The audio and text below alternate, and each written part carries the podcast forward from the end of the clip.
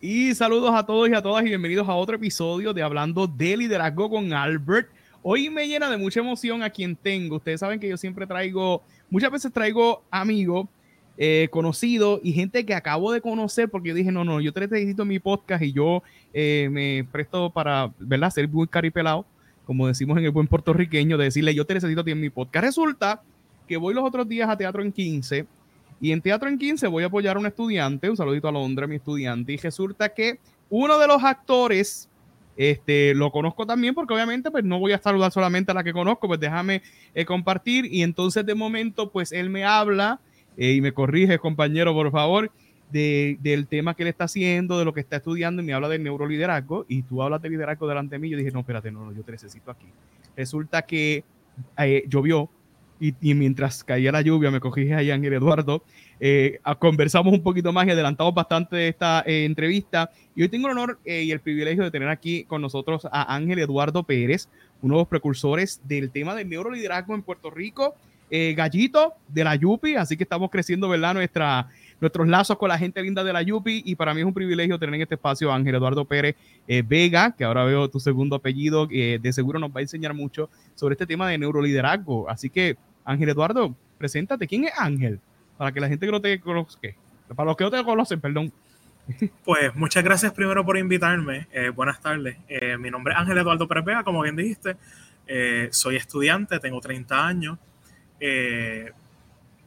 Soy producto de la escuela pública toda mi vida y provengo de un núcleo familiar donde, ¿verdad? Mi madre y mi abuela se encargaron de sacarnos adelante. Eh, nací en Llores Torres y, y, mami se encargó y mi abuela también se encargó, ¿verdad?, de, de encaminarnos a mis hermanos y a mí, soy el mayor de tres, eh, ¿verdad?, de, de, criarnos y ofrecernos buenas oportunidades eh, a, través de, sus modelos de crianza y a través de la escuela pública.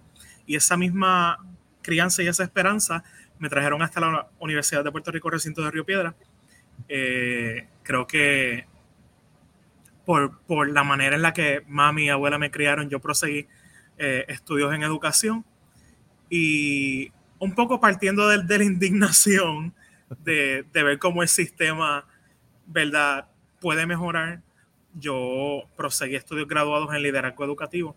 Además de ser estudiante de liderazgo educativo, actualmente trabajo como asistente de investigación para la doctora Michelle Borrero en el Center for Science and Math Education Research, que es una oficina, un laboratorio de investigaciones educativas adscrito al Departamento de Biología de la Facultad de Ciencias Naturales del mismo recinto. Y aquí estamos. Wow, espectacular. En la escuela, si estudiaste en las escuelas públicas del país, estudiaste ahí mismo en, en en la de República de Perú, ¿qué se llama? No, no estudié en la República del Perú eh, y tampoco estudié en la escuela que ahora es Montessori de Luis Lloren Torres. Eh, nosotros nos mudamos a Bayamón justo antes de yo comenzar la, la escuela pública. Eh, así que casi toda mi vida estudié en Bayamón. Eh, la escuela elemental la estudié completa en Línea Mendoza. Luego en intermedio estuve en tres escuelas distintas y en escuela superior cursé en la Francisco Gastambide Vega. Ah, ok, la Gastambide. Mira qué interesante esto. Entonces, ¿cómo, si lo mencionaste o nos adelantaste de que abuela y, y mami pues te, te, te, impulsaron a estudiar educación, pero sí llega esta incógnita y esta pregunta, y quizás en el tiempo en que tú ibas a comenzar a estudiar, habían varias opciones para estudiar educación. Este, y hay varias oportunidades, pero es un proceso ¿verdad? de transición donde, espérate, quiero estudiar esto, ¿dónde lo estudio y cómo empiezo a estudiarlo? ¿Cómo fue que tomaste esa decisión de, mira, te voy a ser educador y me voy a preparar en esto y voy a ir a tal universidad? ¿Cómo, cómo llegó eso? Esto es una historia bien larga, así que voy a hacerla lo más corta posible. Haz lo que tú quieras, porque yo, este Haz todo lo que tú quieras. yo tenía desde pequeño muchas aspiraciones, muchas aspiraciones, pero yo estaba claro que yo quería estudiar bachillerato, maestría y doctorado. Eso era lo único que yo tenía claro. Wow. Eh, pero eh, de pequeño yo quería ser doctor, yo quería curarle la diabetes a mi abuela, esa era la razón. Eh, luego quería ser astronauta, luego me arrepentí de ser astronauta y como en séptimo grado vino esa pasión por la ingeniería y en octavo grado incluso me ofrecieron, ¿verdad? Eh, eh, darme un track para estudiar en Croem, pero no se pudo. Y luego de mucho, eh, me, me, encuentro con la educación. Sin embargo, me, eh, me encuentro con la educación el último día que yo eh, tenía para solicitar eh, a universidades y solamente solicité la Universidad de Puerto Rico, recinto de Río Piedras, porque era donde único yo quería estudiar. Esas dos cosas yo las tenía claras. Yo desde siempre, yo quería estudiar bachillerato, maestría y doctorado y quería estudiar en la Universidad de Puerto Rico, recinto de Río Piedras. Este, no sabía qué, no sabía cuándo, sino hasta el último día que, que tenía para solicitar eh, eh, admisión a, a, un programa subgraduado. Solicité, me admitieron, sin embargo, no comencé eh, en la Universidad de Puerto Rico, recinto de Río Piedras, entré por el recinto de Bayamón. Este, tuve un, un pequeño side quest. comencé allí, no por pedagogía tampoco, comencé por lenguas modernas. Y tengo que decir que a pesar de que esos dos años ¿verdad? No, no, fueron, no fueron en el recinto de Río Piedra.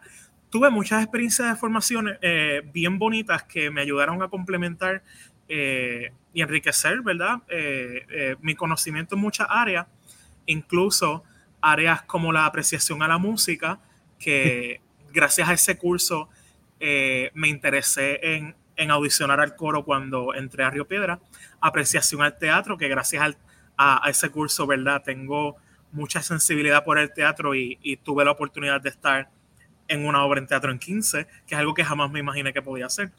Y, apreciación al arte, que gracias a ese curso, ¿verdad? Trato de integrar la arte eh, eh, en lo que pueda, eh, incluso en, el único año, ¿verdad? Que fui maestro, lo, y, lo hice en la medida de lo que, de, lo que pude.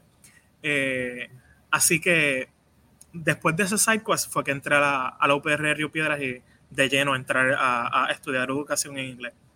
Pero qué interesante que tomaste tres apreciaciones, teatro, arte y música. Sí, era, era parte del, del currículo en, en, lenguas modernas. Nunca tomé una clase distinta a inglés en lenguas modernas, pero tomé esas tres clases y, y, las tres clases le he dado utilidad desde el, desde el 2013 que las tomé. So, llevo dando la utilidad ya de años wow, sí estabas convencido de que ibas para la Yupi de Río Piedras, no obstante, tuviste que ir un momentito a la Yupi de Bayamón. Eh, por lo tanto, aquí se nos suma otra transición, la transición de escuela superior a universidad, pero entonces ahora tengo esta transición de la UPR de Bayamón a Río Piedras. ¿Cómo describes esa transición? ¿Fue muy marcada o no se notaba mucho la diferencia? ¿Cómo fue cuando estuviste un ratito en UPR Bayamón y de momento pasas a UPR Río Piedras? ¿Cómo la describes? Pues mira, cuando yo entré al UPR de Bayamón, era como estar en una, en una escuela superior un poco más grande. Sí, era, eh, nuestro hermano vaquero, y, yo soy vaquero, mi, mi, mi, número de estudiantes refleja número de vaquero, así que, pero, pero, ¿verdad? Es un señalamiento real.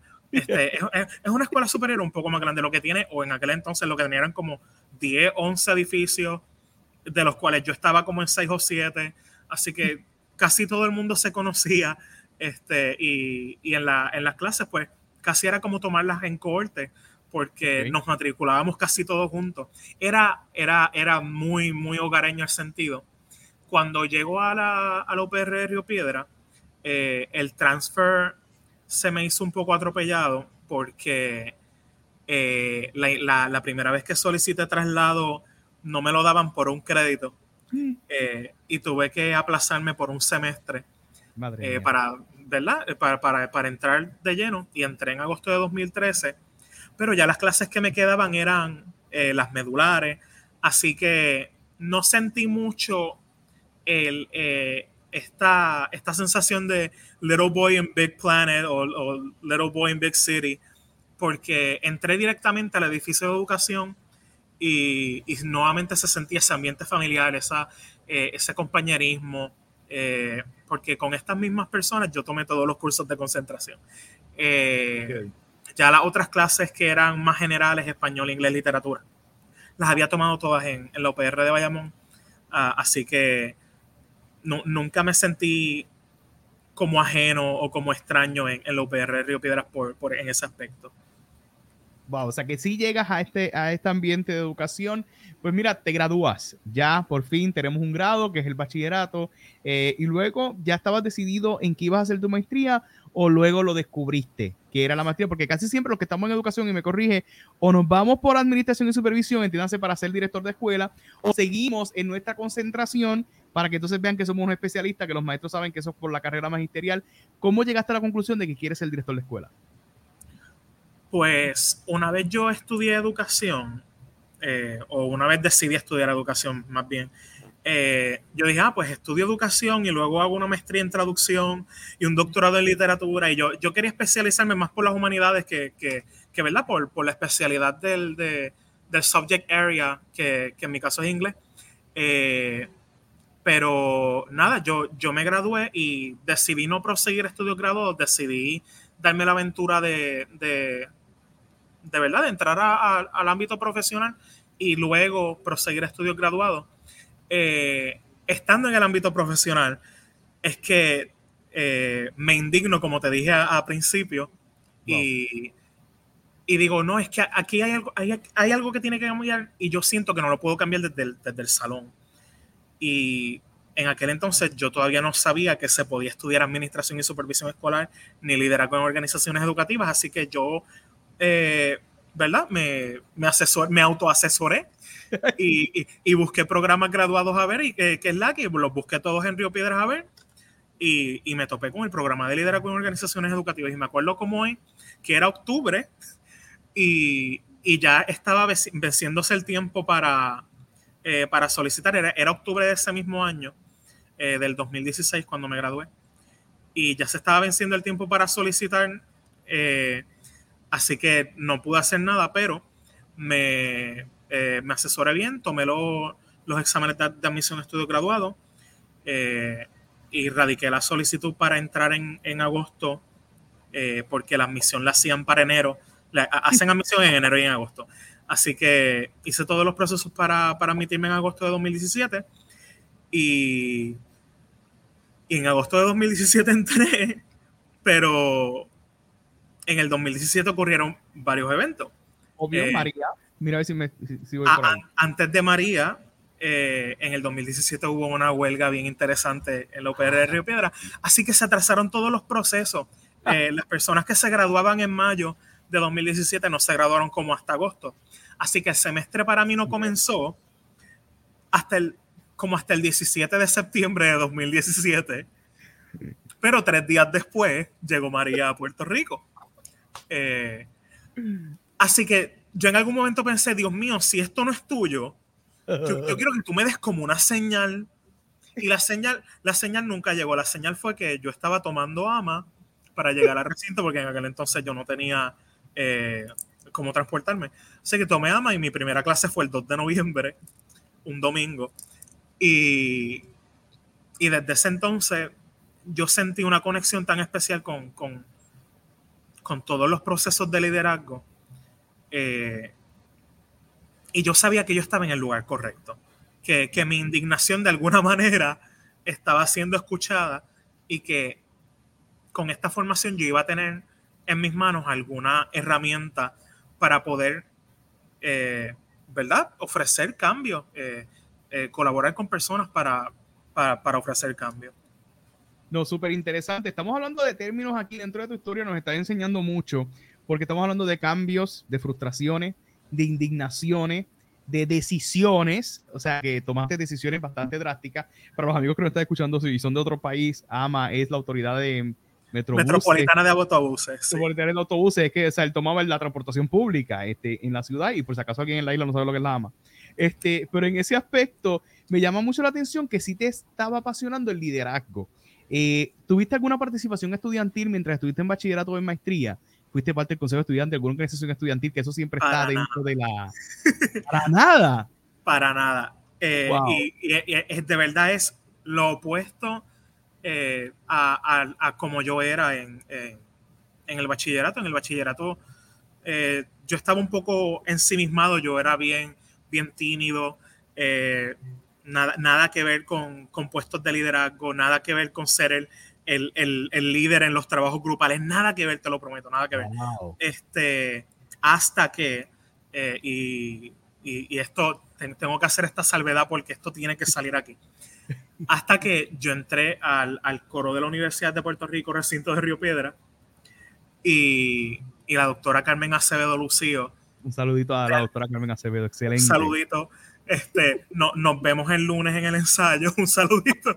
Este, ahora pertenezco a la Coral Filarmónica de San Juan. Este, pues cuando entré al coro del recinto, la profesora vio algo en mí.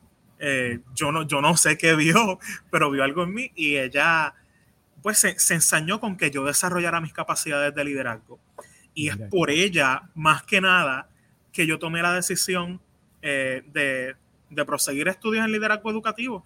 Eh, cuando, cuando yo estaba llenando la solicitud después de completar el examen, después de redactar el ensayo, yo me siento a leer el ensayo que, que, que escribí y dije, eh, esto está como muy general y lo borré y, y, pensé en la profesora. Este, y, y, yo creo que el que ella haya creído en mí me ayudó a, que fluyeran las ideas en, redactar el ensayo y a que fuera más auténtico, más, más true to myself y más true to my journey en, en, lo que estaba atravesando ese momento y en, y en apalabrar más mi indignación y, y, en, cómo yo quería resolver ese problema. No, pero hermoso por demás, porque entonces vemos cómo a través de la música surge o nace ese líder que está dentro de ti y nos consta de que eres súper talentoso, pero allí hubo una reafirmación gracias a la música sobre tu liderazgo o, o sobre tu potencial como líder. Ahora hay otra transición y con esta ya podemos profundizar en el tema de hoy, que es de la maestría al doctorado, que es un estudio graduado mucho más profundo, es la más alta distinción, el grado que se confiere, o el alto, el, el grado eh, que se confiere, o de más alto rango que otorga una institución universitaria, obviamente están los grados postdoctorales, pero el que te otorguen el grado doctoral, que está en ese proceso, pues también conlleva un proceso de asimilación, porque todos soñamos con tener el doctorado perfecto para sorprender con este doctorado que tenemos de yo no sé dónde, el gringo. Entonces, de momento, tenemos a alguien aquí que es precursor de un tema en Puerto Rico, pero entonces tomas la decisión de continuar estudios graduados doctorales.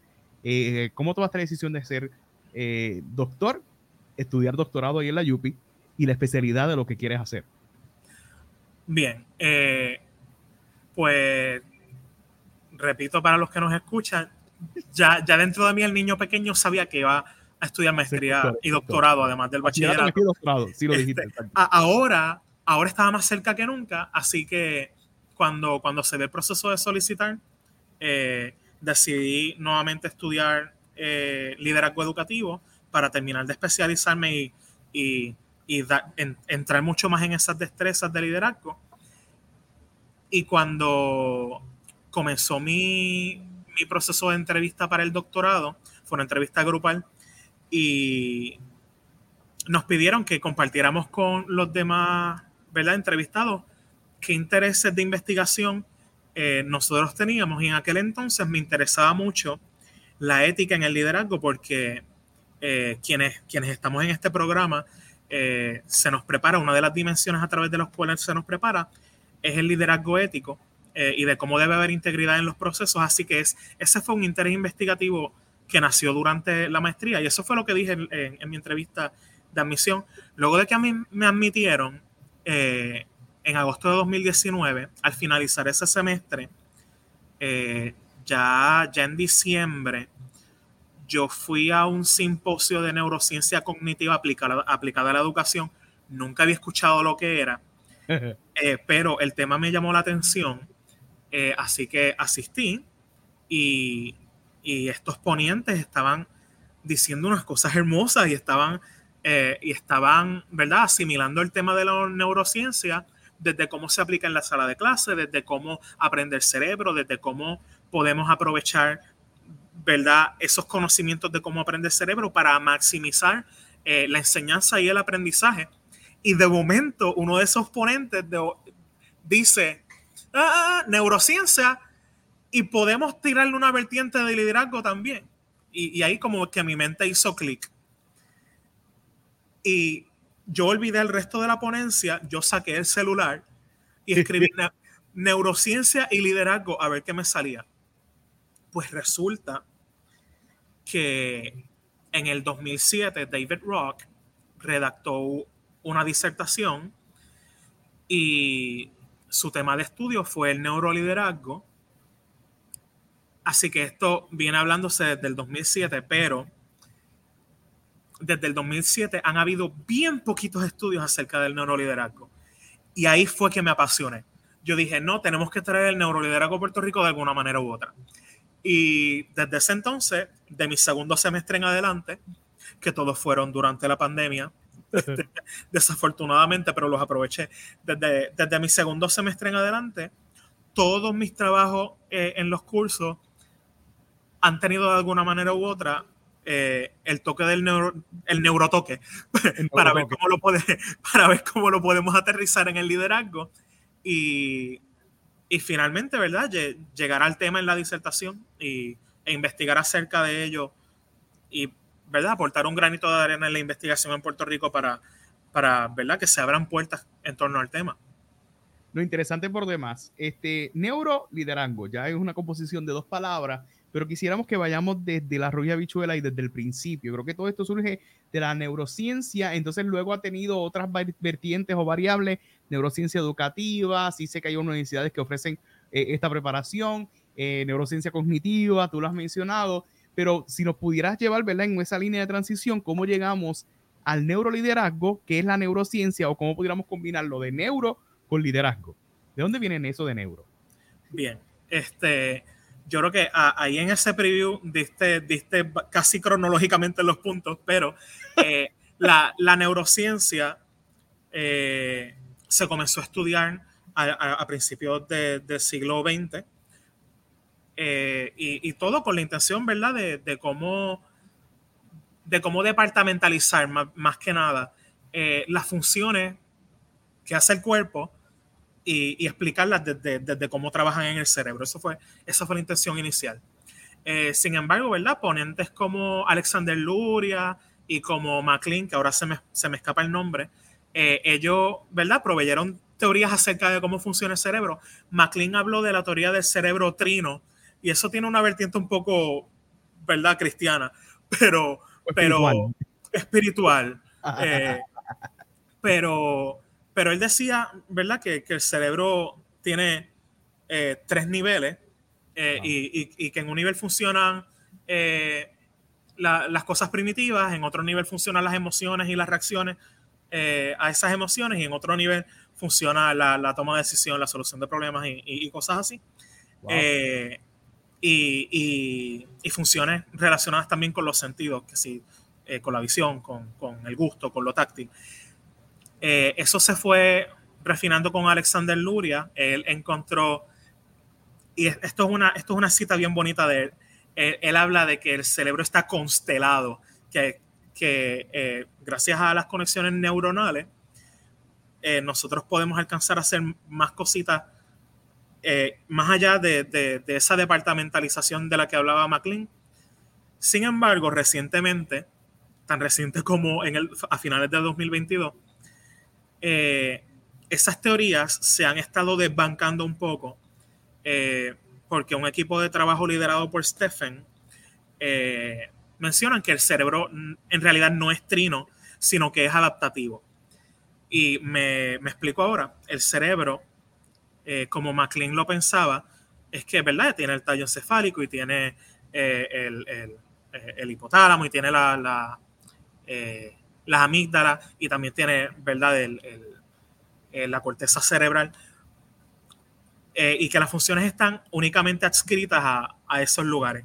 Sin embargo, Stephen y, sus colaboradores mencionan que aunque hay una, ¿verdad? Ocurren primordialmente en esa área, no nos podemos limitar a decir que ocurren únicamente en esas áreas porque el cerebro, como menciona Luria, está constelado, así que las conexiones neuronales nos ayudan a que podamos, a medida que vamos eh, repitiendo la, práctica de, esas funciones, podamos crear más plasticidad en el cerebro y podamos acostumbrar al cerebro a utilizar más de su área eh, y, así, ¿verdad? mantenemos el cerebro un poco más joven, por decirlo de alguna manera. Lo, mantenemos en, uso, en práctica y, y mantenemos más de sus áreas en práctica. Esa es la neurociencia. Ahora viene la, neurociencia cognitiva, así que todos esos, todos esos estudios y todos esos avances en la neurociencia se, se utilizaron para saber entonces cómo el cerebro conoce, cómo el cerebro aprende, cómo el cerebro, eh, eh, ¿verdad?, eh, almacena el conocimiento. Y, es bien interesante porque esto da matices, ¿verdad?, de, o, brinda, ¿verdad?, a, la mesa de discusión maneras en las que la, gente puede almacenar el conocimiento, cómo, cómo, a través de la práctica se almacena el conocimiento y cómo eso influye en que una persona eh, tenga un autoconcepto o, eh, eh, o, tenga un concepto de cómo hace su performance de, de, una manera más útil gracias a la neurociencia y gracias al conocimiento que tiene acerca de la neurociencia. Y en este, en este aspecto está bien inmiscuido eh, Albert Bandura con su autoeficacia, que desde, desde, el 2000 y el 2005, ¿verdad? Propone que, que, ¿verdad? A medida que nosotros nos vamos conociendo y vamos eh, adiestrándonos y amaestrándonos en una... Eh, en X o Y desempeño, nosotros podemos tener un mejor concepto de cómo nosotros lo, lo, estamos haciendo y, y de igual manera eh, reflexionamos acerca de cómo eh, podemos mejorar. Eh, así que ahí, hay mucha neurociencia involucrada porque la metacognición o la reflexión se, ve, se, ve bien presente en este asunto de la autoeficacia y la metacognición o la reflexión está, es un fundamento bien, eh, bien esencial, bien, bien imprescindible, ya que nos ayuda a entendernos nosotros mismos, a entender nuestros sentimientos, a entender eh, qué, emociones atravesamos cuando estamos, eh, ¿verdad? Ejerciendo nuestras funciones en algo. Y eso nos informa acerca de, de cómo podemos mejorar. si, por ejemplo, acaba de suceder eh, un evento caótico que tú no esperas en tus tareas ordinarias y tú no te das la oportunidad de pensar o reflexionar acerca de cómo te sentiste, es bien probable que eventualmente tú desarrolles la costumbre de, de tener una, respuesta aversa a la, al caos dentro de tus tareas ordinarias. En cambio, si tú te das la oportunidad de reflexionar acerca de cómo esa oportunidad, eh, esa, ese evento averso te hizo sentir, mira, pues yo me sentí enojado o, esto eh, me hizo sentir bien triste. Ese proceso de reflexión te va a ayudar a que cuando ocurra nuevamente una situación similar, tú te remontes a, a esa reflexión y digas, esto está sucediendo, vamos a dejar que suceda, pero ahora yo estoy en control de mí y de la situación y de cómo yo puedo eh, ofrecer respuestas o actuar en torno a, cómo, eh, lo que está pasando en esta situación. Así que ahí tenemos la neurociencia cognitiva. Luego llega la, la neurociencia cognitiva aplicada a la educación y ahí arrastramos todo lo que he hablado hasta ahora y lo utilizamos para saber cómo yo puedo enseñar y cómo mis estudiantes pueden aprender. Eh, nosotros tenemos todo, ¿verdad? Unicidades, cosas que nos hacen únicos. Eh, y gracias a esas unicidades, un ambiente como una sala de clase, que ahora por los regulares de 30 personas, y un maestro, la hacen un universo complejo. Así que añádele a esa complejidad del salón de clase situaciones como los, terremotos, las pandemias, los huracanes, eh, eh, maneras en las que nos falla el sistema, maneras en las que nos falla la administración. Y tenemos muchas cosas que estamos eh, balanceando a la misma vez.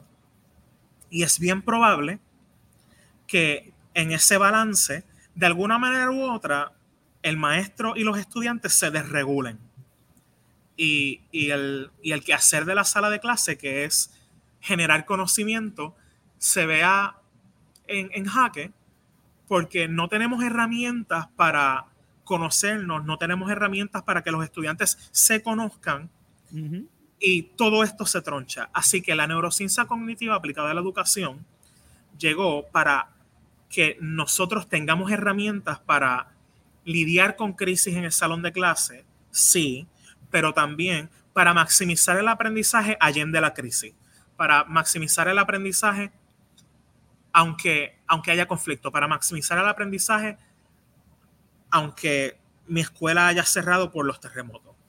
Y, y, tengamos que buscar alternativas. Y ahora llega este cuarto nivel, que es la, que es la neurociencia cognitiva aplicada al liderazgo. Y, eh, y ese más bien es, es, mi tema de interés. Y con, la, con el neuroliderazgo, eh, lo que se está buscando o la meta del neuroliderazgo es aprovechar todos esos avances en las neurociencias para que el líder tenga herramientas para maximizar sus labores y maximizar a su equipo de trabajo y que todos juntos puedan lograr cambios positivos en las organizaciones, específicamente desde la solución de problemas, el trabajo en equipo, el manejo de las emociones o la gestión de las emociones, que es como lo dice en la teoría, eh, solución de problemas y la toma de decisiones. Eh, así que el neuroliderazgo no ve la, toma de decisiones como algo que el líder hace únicamente. El, el neuroliderazgo fomenta la participación, la unión, la, inclusión, eh, el trabajo en equipo, para que todos, todos desarrollen y potencien sus capacidades de liderazgo en la, en la organización. Eh, en mi caso, ¿verdad? Son organizaciones educativas, pero eh, yo soy quien está trayendo el neuroliderazgo al contexto educativo. Así que la teoría como tal eh, es, para, para, las empresas. pero, ¿verdad? Yo, yo, quisiera que también se incluyera entre las empresas a, a la empresa educativa. así que el neuroliderazgo ve el cambio organizacional desde la toma de decisiones, el trabajo en equipo, la gestión de las emociones y la solución de problemas.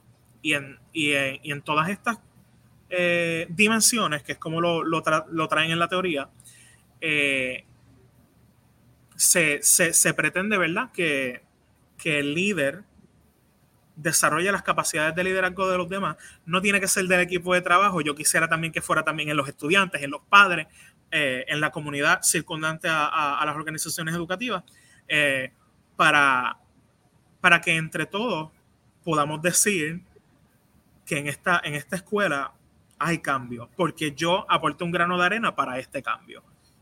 Y ese es básicamente el neuroliderazgo desde mi perspectiva, que es educativo.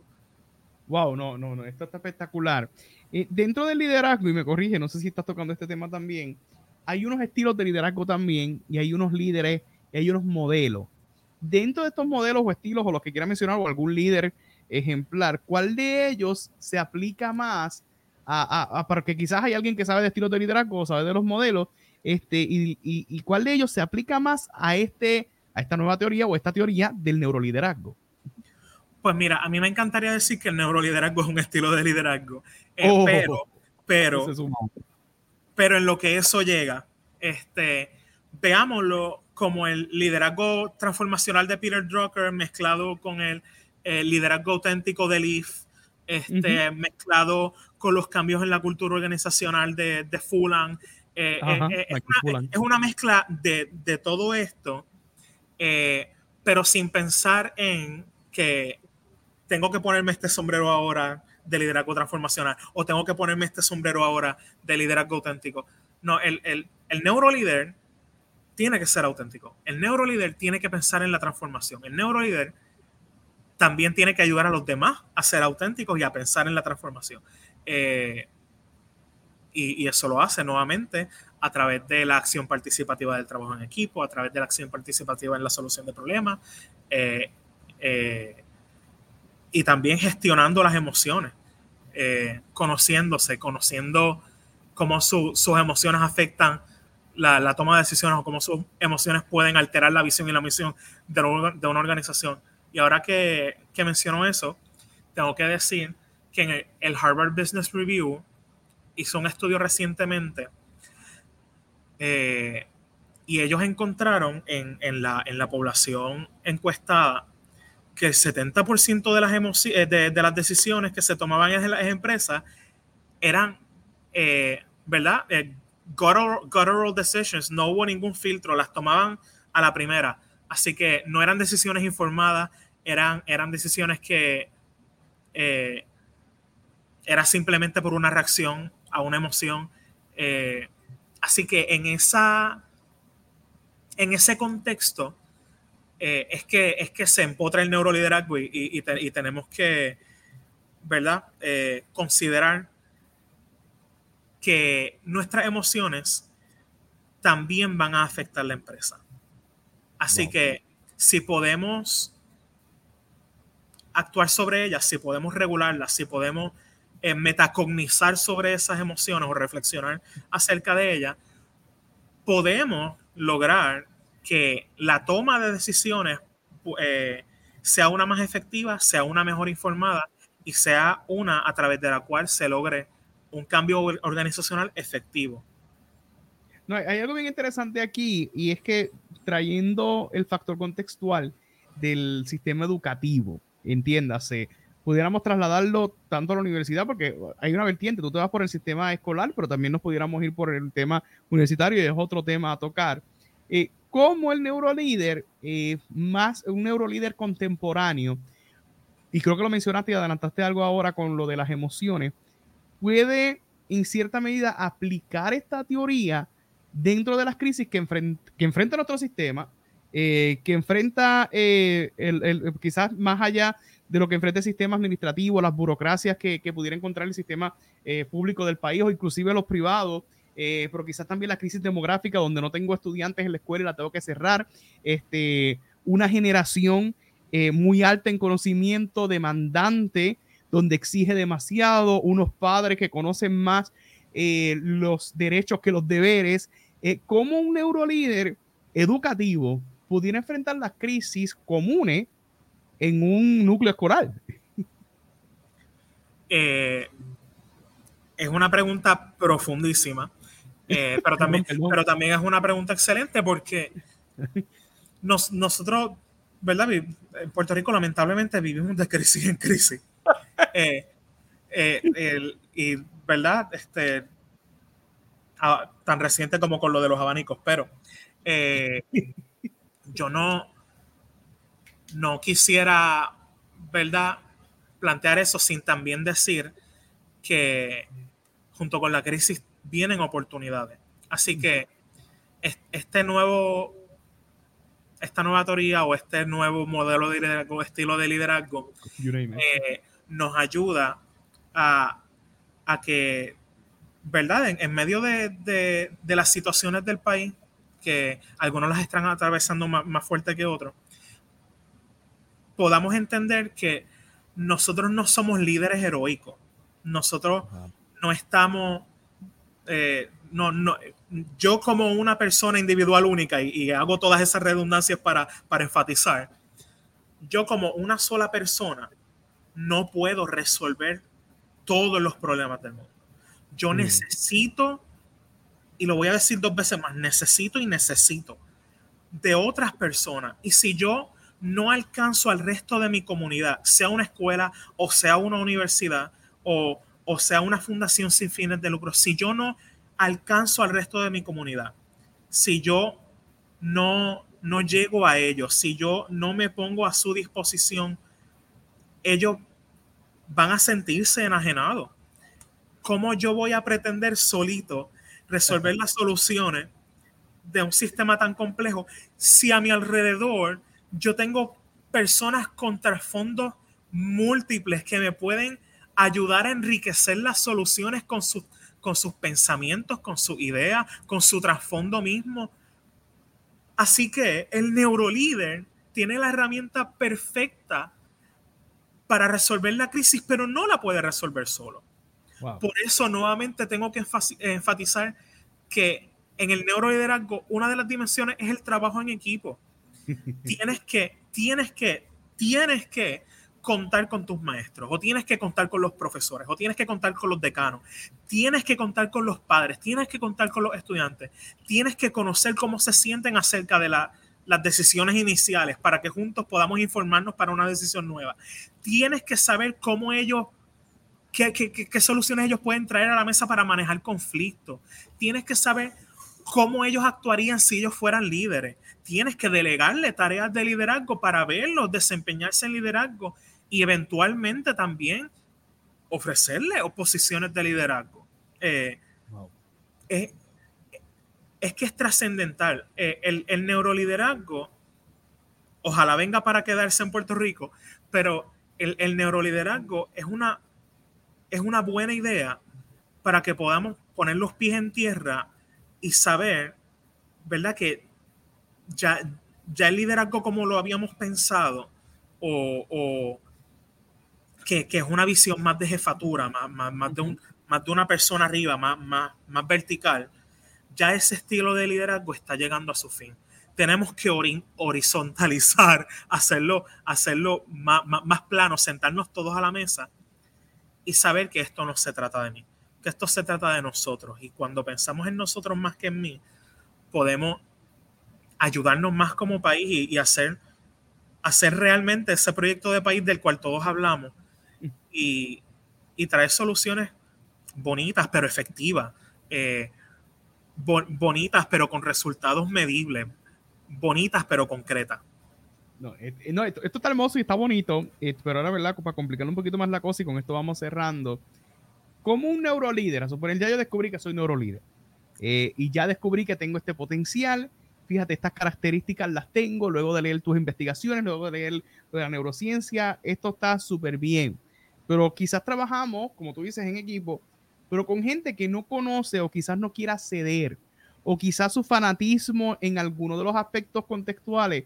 Entiéndase, si soy un líder en la iglesia y un hermano que no quiere ceder con esta nueva idea, estoy en el campo educativo, tengo esta idea para hacer una actividad nueva dentro eh, de la escuela, pero tengo un maestro que lo tengo en el equipo de trabajo, pero no quiere ceder. Estoy en el equipo de trabajo de la universidad, pero este no quiere ceder, no quiere cooperar, no quiere trabajar, o quizás el equipo no está de acuerdo con esta nueva visión cómo el neurolíder, que es otra crisis, ¿verdad?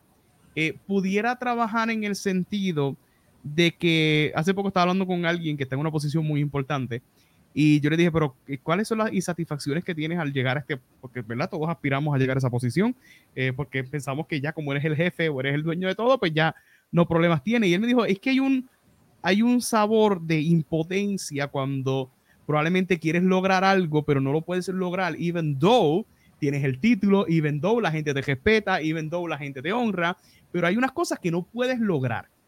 ¿Cómo el, neuro, el neurolíder pudiera trabajar? Porque quizás no es el neurolíder, quizás ya está trabajando en equipo, pero resulta que el equipo tampoco está cooperando, los factores de la vida tampoco cooperan.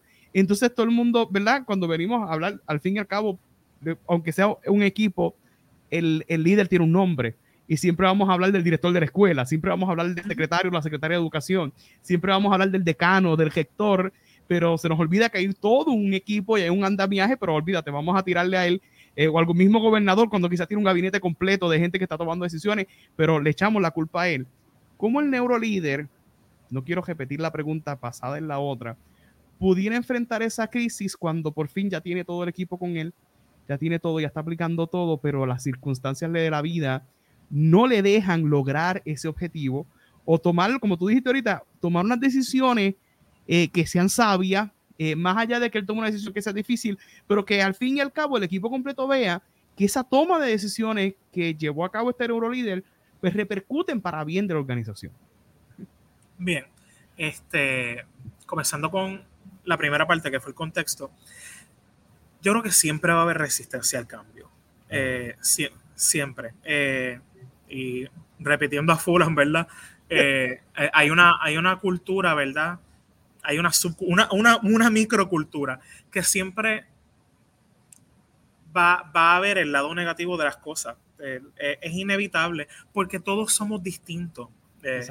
pero lo hermoso de esto también es que todos somos distintos. Así que pese a esa resistencia, eh, me voy, me, voy a, remontar a algo que dijiste. Si hay un líder, pues, pues, pues vamos a, tratar de confiar en, esa decisión. Eh, porque a la larga, ¿verdad? Nosotros estamos en una organización porque creemos en esa visión y en esa misión. Y, si no es así, pues, la, ¿verdad? Si, en mi caso, si yo no estoy, ¿verdad? De acuerdo con esa visión, esa misión, yo tengo que entrar en ese proceso de asimilar que yo no estoy de acuerdo con esa visión y esa misión y encontrar algún otro lugar que, eh, con el cual la visión y la misión me resuenen. Eh, que, que valga la aclaración, yo no estoy aquí diciendo que se despida a nadie o que se pidan cartas de renuncia, eh, pero... Que a veces eh, ganas nos faltan, con todo el cariño y respeto. lamentablemente también. Pero, este, entonces, reflexionemos por qué no estamos de acuerdo con esa visión o, no queremos correr con esa visión y no queremos, ¿verdad?, empatizar con esa misión. ¿Qué, qué está pasando? ¿Qué falta? Este, siempre va a resistencia. Los líderes no son billetes de 100. Eh, los, los neurolíderes y su equipo de trabajo no son billetes de 100. Este, y en nuestras, en nuestras imperfecciones, nosotros creemos, ¿verdad?, que, estamos tomando la decisión que más, que, más conviene para una organización. No es lo mismo decir, eh, y, me repito a, mi contestación anterior, yo tomé esta decisión solo, que yo tomé esta decisión eh, informado eh, con un equipo multisectorial, multidisciplinario, este, y a la larga, si se, dan todas esas cosas que ojalá y se den, y las decisiones son perfectas, digo, e, excelentemente informadas y, vienen tras un andamiaje de, de, muchos trasfondos y muchas personas involucradas, y hay resistencia, pues mira, lamentablemente va a haber resistencia. Pero este, eh, no podemos pretender que, lo, que el que 100% va a estar de acuerdo con ello. Así que pensemos que si la decisión está 100% informada es porque esta es la mejor decisión en este momento histórico de la vida de la organización para esta organización, valga la redundancia. Este, y siempre van a haber repercusiones, para bien o para mal, siempre van a haber eh, agentes externos que eh, a, la organización que van a afectarle de, de, alguna manera u otra. Nosotros no nos esperábamos todo lo que nos ha pasado desde el 2017 y quizá en la Universidad de Puerto Rico, no sé, de verdad, no sé, esto, esto es un hipotético. Quizás en la Universidad de Puerto Rico se tomaron unas decisiones bien brutales en el 2016 y vamos a ponerlas en efecto en, agosto de 2017 y tan tan llegaron todas estas cosas. Llegó eh, la huelga, llegó María y llegó todo lo que los puertorriqueños conocemos. Siempre va a haber algo externo también que, que va a crear alguna amenaza. Así que nos, eh, nosotros no estamos eh, a salvo en una burbuja estéril. las organizaciones no están, no están exentas de todo lo que pueda pasar adentro y afuera.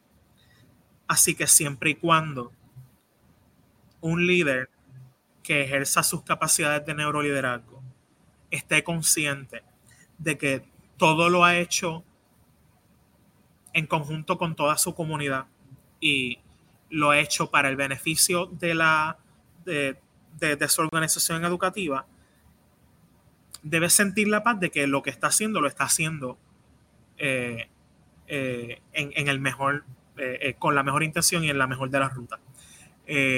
más allá de eso, ¿verdad? Me, me, tengo que reiterar, no, siempre van a haber resistencia, siempre va a haber alguien en contra, siempre van a haber agentes externos.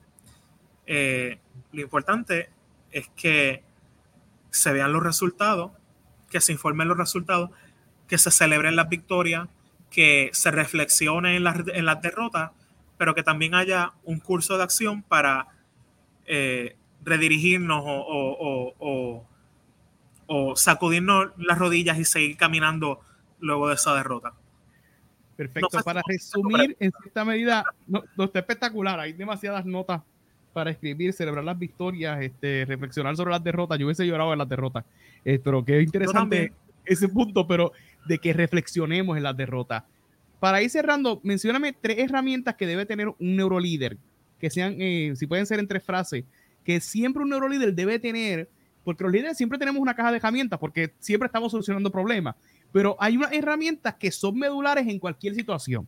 El mecánico siempre anda con su caja de herramientas, pero hay unas que no le pueden faltar y poco a poco, según los problemas que va este, adquiriendo, pues le va añadiendo. De la misma manera, el albañil o you name toda esta gente que brega con, con cosas que yo por lo menos no, no brego, pero un líder sí tiene que tener esa caja de herramientas y hay unas que son medulares. Si tú no tienes eso, no puede ser neurolíder. ¿Cuáles serían? Que yo creo que lo estamos resumiendo, lo estamos hablando sobre el mismo tema, pero en Ajoya Visualas, ¿cuáles son esas herramientas que tiene que tener ese líder?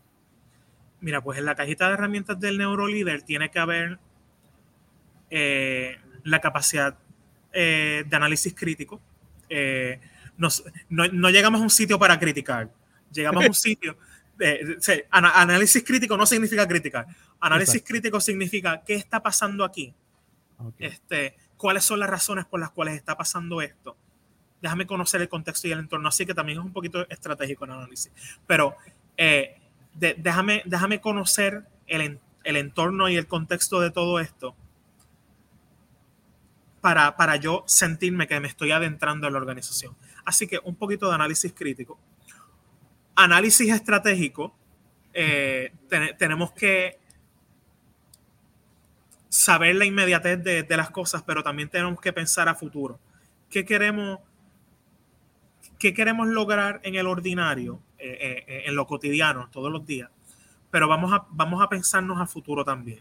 ¿Cómo, yo, cómo yo quiero potenciar a mi equipo de trabajo para que lleguen a, esta, a estas capacidades de aquí a tres a cinco años?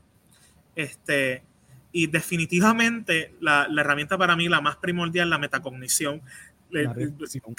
casi, casi estoy predicando de la metacognición en este, en este podcast, pero es imprescindible eh, desde, desde el 2019 que, me adentré a, estudiar la convergencia entre la neurociencia y el, liderazgo.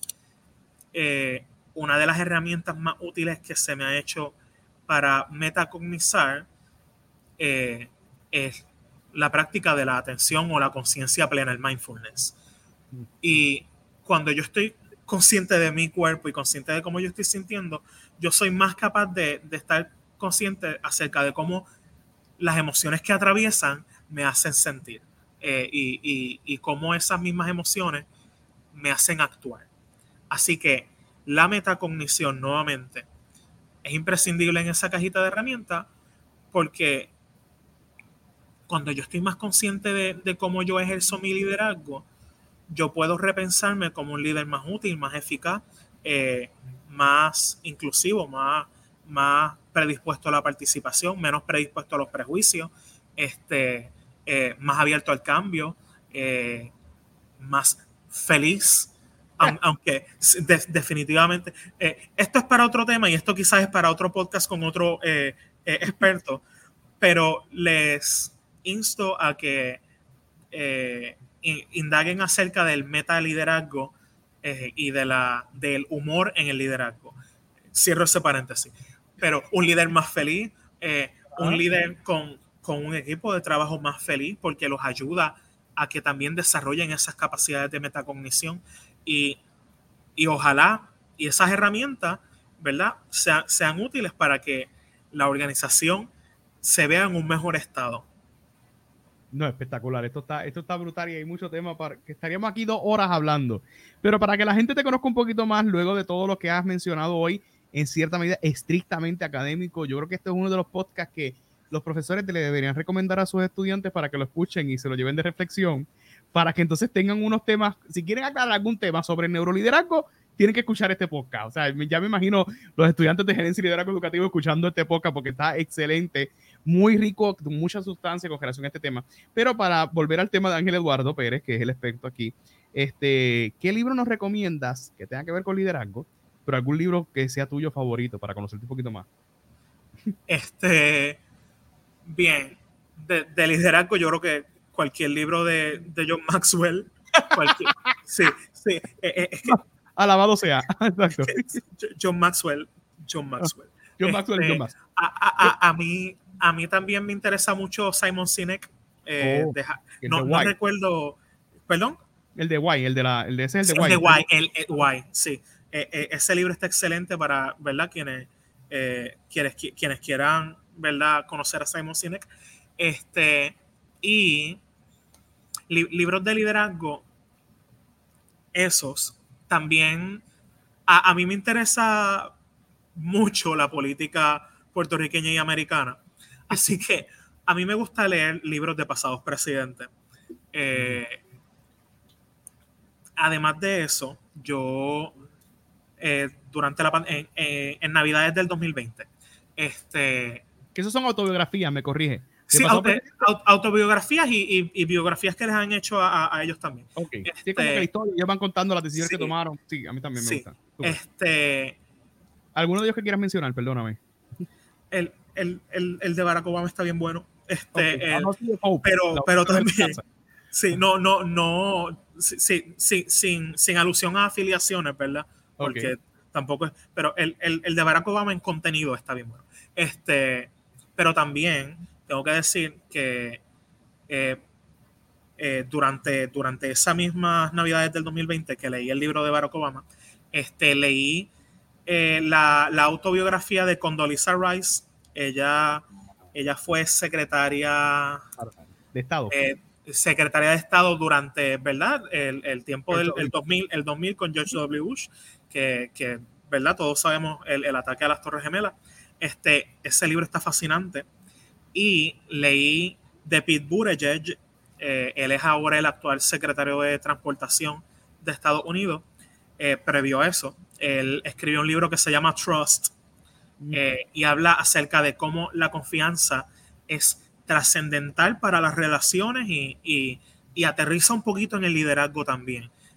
así que quienes quieran leerlo, podemos, yo me tomo un, un, chocolate con ustedes, si me tomo un café me duermo pero nos podemos sentar a tomar un chocolate y podemos hablar de los libros y podemos reflexionar acerca de cómo eso, ¿verdad?, puede informarnos acerca de nuestras prácticas de liderazgo. No, espectacular. Película, algún largometraje que tenga que ver con liderazgo o que a ti te guste. Pueden ser, yo preferiría las dos, que me dejen las dos. Alguna que me lleve al análisis crítico, al trabajo en equipo, a todo lo que hace un neurolíder y por supuesto alguna que le guste a Ángel Eduardo para que la gente, o alguna película que no hayamos visto. Mira, este, de liderazgo, Freedom Riders. yo no sé oh. si. Pero por Dios, por Dios. Yo, cada vez que yo me siento a ver esa película, yo lloro porque es que le encuentro algo distinto, le encuentro algo nuevo. Y para quienes no sepan, Hilary Swank, esto es, una, eh, esto es basado, ¿verdad?, en, en, en hechos. Este, Hilary Swank hace el papel de una maestra que está, una maestra blanca, esto es bien importante, que está insertada en una escuela que está llena de muchas minorías, muchas minorías, y, no solamente eh, tiene esa, ¿verdad? Eh, ese rasgo, esa escuela, sino que también las minorías están constantemente en conflicto y hay una alta incidencia de criminalidad eh, y, hay mucho rezago académico entre los estudiantes. Así que ella se inserta en, esa, en ese contexto y ella siente la, la, la indignación de que están ocurriendo estas cosas y ellos no saben asuntos, eh, ¿verdad?, de, su educación y asuntos de la historia eh, del mundo tan, ¿verdad?, tan, tan de sentido común como el holocausto, por darle un ejemplo, que, este es el, uno de los temas que se trata. Y ella, eh, el personaje, se, se, para en, en, sus pies de liderazgo como educadora y y decide transformar, ¿verdad?, la vida de muchos de estos estudiantes y, la educación y lo hace a través de la reflexión, escribiendo en journals acerca de la metacognición. La metacognición acerca de cómo es esto los hizo sentir acerca de cómo el diario de Ana Frank los hizo sentir tristes y, los hizo no creer en la educación y los hizo no creer en la sociedad, por darle un ejemplo, o cómo acerca de la visita de una sobreviviente del holocausto les transformó la vida y quieren hacer proyectos nuevos en su comunidad o cómo esto va a traer paz en su comunidad. Así que yo inconscientemente, y, lo, tuve el insight ahora mismo, la la metacognición ha estado presente en muchos aspectos de mi vida, pero, pero este, esta película es un excelentísimo ejemplo de cómo, eh, ¿verdad? En el liderazgo tú puedes fomentar la metacognición para que hayan cambios positivos en tu, en tu contexto educativo. Esa es mi película, una de mis películas favoritas de liderazgo. Película así como de entretenerme, yo he visto, ríanse, yo he visto más de 300 veces la película Pitch Perfect. Oh, Pitch Perfect. Obvio, eres cantante. Hello, perdóname. Sí, sí, sí. Yes. Y hay liderazgo también, porque estamos hablando de armonía y tenemos que hacer las voces y hay cotidianidad. O sea, no me digas que no, no hay metacognición ahí, porque allí hay metacognición también. Hay liderazgo también, porque es alguien que quiere estar agarrada de la historia de, y el legado de, de, una agrupación de acapela y quiere hacer las cosas como se hacían antes, pero llega esta muchacha a, y, a, crear disonancia y a crear eh, en su mente resistencia, pero esta muchacha llega con ideas nuevas y horizontaliza eh, la, participación en ese grupo de acapela y cambian las cosas y, se escuchan las voces de las demás. Así que hay un poquito de liderazgo y también tengo que verla esta noche de nuevo entonces para, para, para, para metacognizar acerca de Pitch Perfect. Estamos en la sociedad de, las series televisivas en Netflix o en estos streaming. ¿Alguna serie de liderazgo y alguna serie favorita? Este. Voy a poner, voy, voy a encajarla dentro de serie de liderazgo, aunque no debería. Esto es casi, esto es casi un crimen, pero. The Crown. The Crown. Oh, oh, oh este, obvio, sí, eh, está bien, eh, está bien, está bien. hay una, ¿verdad? hay, hay aspectos creativos eh, y, hay, y, hay, ¿verdad? libertades que, que, artísticas que se toman los directores y los productores, este, pero eh, podemos ver a, a, través de esta interpretación creativa de la vida de la reina alguna, eh, específicamente con el paso de los primeros ministros, algunas de las decisiones que se tomaron que repercutieron en el Reino Unido y también en el mundo, porque vemos vemos a, por, dar, darte un ejemplo, a Margaret Thatcher en, una de las temporadas. Eh, y, vemos contextos como, como el de la guerra con Argentina, por, dar, por darle un ejemplo.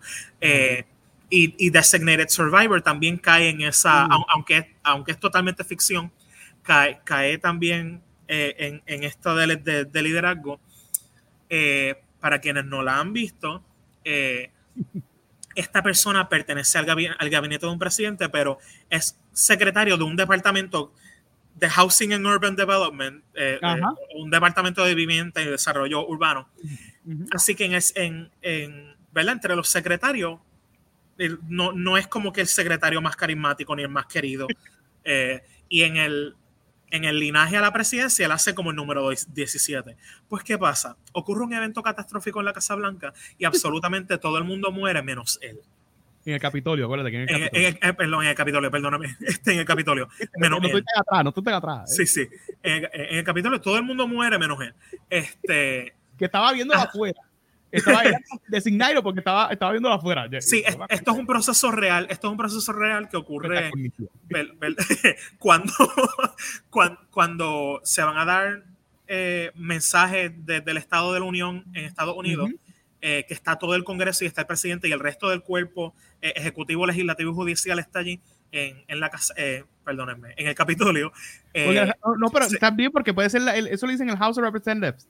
La casa de los. Sí, está bien, De los representantes. Pues se, deja a, un, a, un, a, un, miembro de cada partido como el sobreviviente designado en caso de que ocurra una catástrofe como la que ocurrió en esa, eh, en esa serie.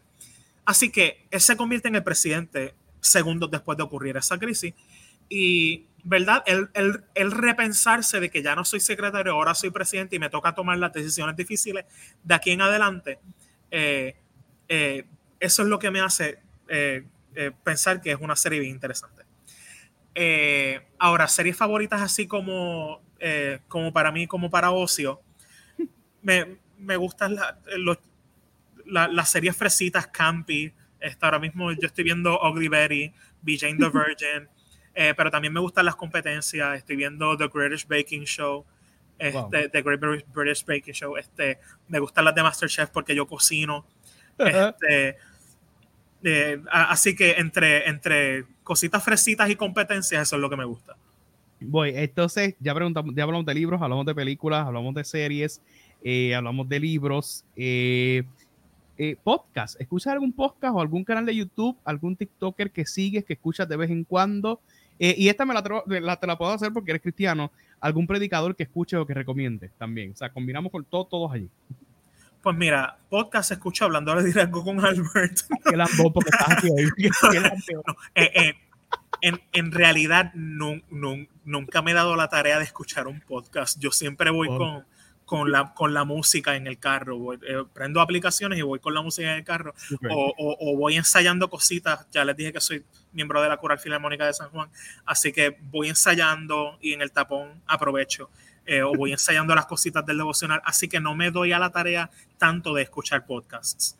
Eh, ¿Qué otra cosita me dijiste? Predicadores, predicadores. Ah, predicadores. Eh, Magdiel Narváez. Oh. Eh, Misraim Esquilín. Oh. Eh, eh, ellos, ellos son. Ambos egresados del seminario, que con sus ah, eh, importante. yo estoy estudiando en el seminario. ah, sí, me contaste una maestría. pues, ¿Qué qué? Metacognición, metacognición. pues son, son, bien brutitos los dos benditos. que Dios haga un milagro allí. No, mentira. Este, si, si tienen la oportunidad de escucharlo, eh, siéntanse en la bendición de que ustedes van a escuchar a personas bien, bien sabias, bien preparadas. Samuel Sullivan. Oh, eh, obvio. Eh, una persona, eh, esta persona, Samuel Sullivan tiene como 2.500 maestrías y 7.500 doctorados. los doctorados no hacen una persona, pero esta persona ha aprovechado sus estudios para impartir y compartir sabiduría. y lo mismo con, con, con, con MacDill y lo mismo con Misraim Skilling. Y son personas también humildes. Eh, los estudios no las hacen otras personas. Eh, eh, y predicadores, los predicadores de, mi iglesia, la iglesia donde yo me congrego, son predicadores excelentes. El pastor Carlos Pérez, el pastor Jonathan Pérez, la pastora Liliana Villanueva y, el pastor Juan Carlos Caraballo, Rivera Caraballo. Los cuatro los amo con todo mi corazón, son predicadores excelentísimos y son personas que fácilmente yo podría decir que son neurolíderes. Yo, en, el tiempo que he estado congregándome en la iglesia Casa de Pacto en Trujillo Alto, ellos se han eh, dedicado a hacerme entender que, ellos cuentan con mi opinión, que ellos cuentan con, con, mi, con mi trasfondo, que ellos cuentan con lo que yo puedo traer a la mesa y asimismo con todos los hermanos de la iglesia, de verdad, de verdad que sí. Brutal, brutal. Con esta cierro, te lo prometo, te lo prometo. Es que yo estaría aquí hablando ya se me fue una hora. Yo te prometí 45 minutos y quizás el que está escuchando pensaba que era, pero esto está bueno, esto está rico. eres músico, eres músico y ya sabes por dónde voy. Eh, cantas en la iglesia, eres cantante. ¿Qué música escuchas? Y ahora me voy por la misma línea.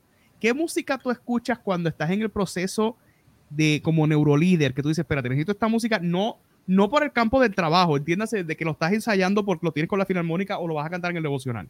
O sea, ¿qué música tú escuchas cuando necesito, espérate, necesito paz, necesito calmarme, voy a escuchar esto, voy a escuchar lo otro, no voy a escuchar nada, voy a reflexionar, voy a poner esta música que no tiene que ver o quizás alguna canción significativa, los cristianos le decimos un momento de adoración con el hey, que sé yo qué, adoramos, whatever, para poder traer ese proceso de metacognición. ¿Cómo, cómo, cómo metes la música aquí? No te voy a inspirar mucho porque quiero honrar tu tiempo, pero si sigues otra hora, te dejo feliz.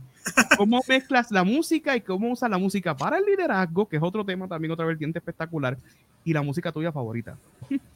Este, ok, yo creo que puedo, puedo dar como la misma contestación para ambas. Eh, mi, música favorita es la, música coral. Este, Y la, la, utilizo cuando necesito concentrarme, cuando necesito hacer planes estratégicos, por darte un ejemplo, que todavía en mi vida son ejercicios académicos o, o para redactar propuestas de investigación o para redactar artículos. La, la música coral eh, me, me, centra, me, eh, me, me, ayuda a hacer grounding. Y, y, la utilizo también cuando voy a tener eh, momentos de mindfulness. Este, en ese aspecto, Eric Whittaker, este, yo, yo amo a Eric Whittaker y, y, amo su obra. Este, y si no, eh, y si no quiero escuchar música coral y quiero escuchar algo más popular o más experimental, Hans Zimmer este, mm. y Jacob Collier, e, ellos son, eh, no, no, voy a decir eso porque no quiero rayar en, en, otra, en, otra, en otros matices, pero eh, ellos tres son excelentísimos músicos y, y, los utilizo eh, o utilizo su música para, para, para ayudarme a, a, concentrarme, a pensar y a ejecutar, este, ¿verdad? Fuera de lo que son las canciones de la, de la Coral Filarmónica y fuera de las canciones de, del tiempo devocional. No, espectacular, espectacular. Muy profunda esta conversación. Mira, Ángel Eduardo, si alguien quiere comunicarse contigo, eh, le gustaría hablar este, sobre neuroliderazgo, le gustaría tener una experiencia como esta, aunque sea virtual, o quieres que vayan a su escuela para que nos hables de neurolíderes a nuestros maestros, a nuestros directores, y quizás Yanira Jaíces está viendo esto y quiere que le hables a todos los maestros del país sobre neuroliderazgo, a los directores en esas cumbres de líderes que ellos hacen, este, o algún profesor universitario, entiéndase, ¿verdad? Que es triste decirlo que son ya hay muchos departamentos de educación en nuestras universidades que están prácticamente en moratoria o, en probatoria de que eh, ya no todo el mundo quiere ser maestro. Estos programas de preparación de maestros, pues muchos de ellos están tratando de resurgir o muchos de ellos ya han cerrado. Este, ¿Dónde te pudieran conseguir? ¿Dónde te pudieran contactar? Bien, me pueden conseguir eh, en PR Leader Co, P-R-L-E-A-D-E-R-C-O, arroba gmail.com. Eh, Puerto Rico Leader Co es algo, es una, una, iniciativa que yo estoy comenzando con estos mismos propósitos de, capacitar y desarrollar personas. Este, y, ¿verdad? Eh, allí podemos tener una, conversación acerca de cómo le podemos ser útil eh, en, en, su, en su ámbito educativo. No, espectacular. ¿Alguna red social donde pudieran contactar que esté disponible para el público o, o no crees en las redes sociales como... Sí, creo en las redes sociales, las que tengo son personales todavía. sí, sí. Eh, eh, estamos, estamos todavía en, en, crecimiento en ese aspecto profesional. Eh, pero me pueden conseguir en LinkedIn eh, Ángel Eduardo Pérez Vega. Eh, allí también está la información de contacto para Puerto Rico Leader Co. Y está mi resumen por si les interesa emplearme este, o contratarme para algo. Eh, allí también está eh, un resumen de de, de mi, publicación y de mi, de mi historial eh, académico. Así que quedó, quedó a sus órdenes tanto en LinkedIn como en, en la dirección de correo electrónico que les probé. Puerto Rico gmail.com. No, este, Ángel Eduardo, te auguramos mucho éxito en tus proyectos, lo que estás haciendo, lo que continúas haciendo, en lo que vas a hacer en todos estos procesos de metacognición en los cuales estás envuelto. Este, gracias por tu tiempo, gracias por tu disposición, porque desde que te hice la invitación, yo creo que no han pasado ni dos semanas en que por fin logramos este espacio. Este, a todos y a todas los que estuvieron acompañándonos en este espacio de Hablando de Liderazgo con Albert, una hora con casi 15 minutos. Gracias por acompañarnos este, y quédense pendiente que seguro hay otro episodio hablando de liderazgo con Albert, espectacular, así con otros recursos, eh, otra persona eh, ordinaria que hace cosas extraordinarias. Así que gracias Ángel Eduardo, Muchas gracias, gracias a todos los que estuvieron escuchando.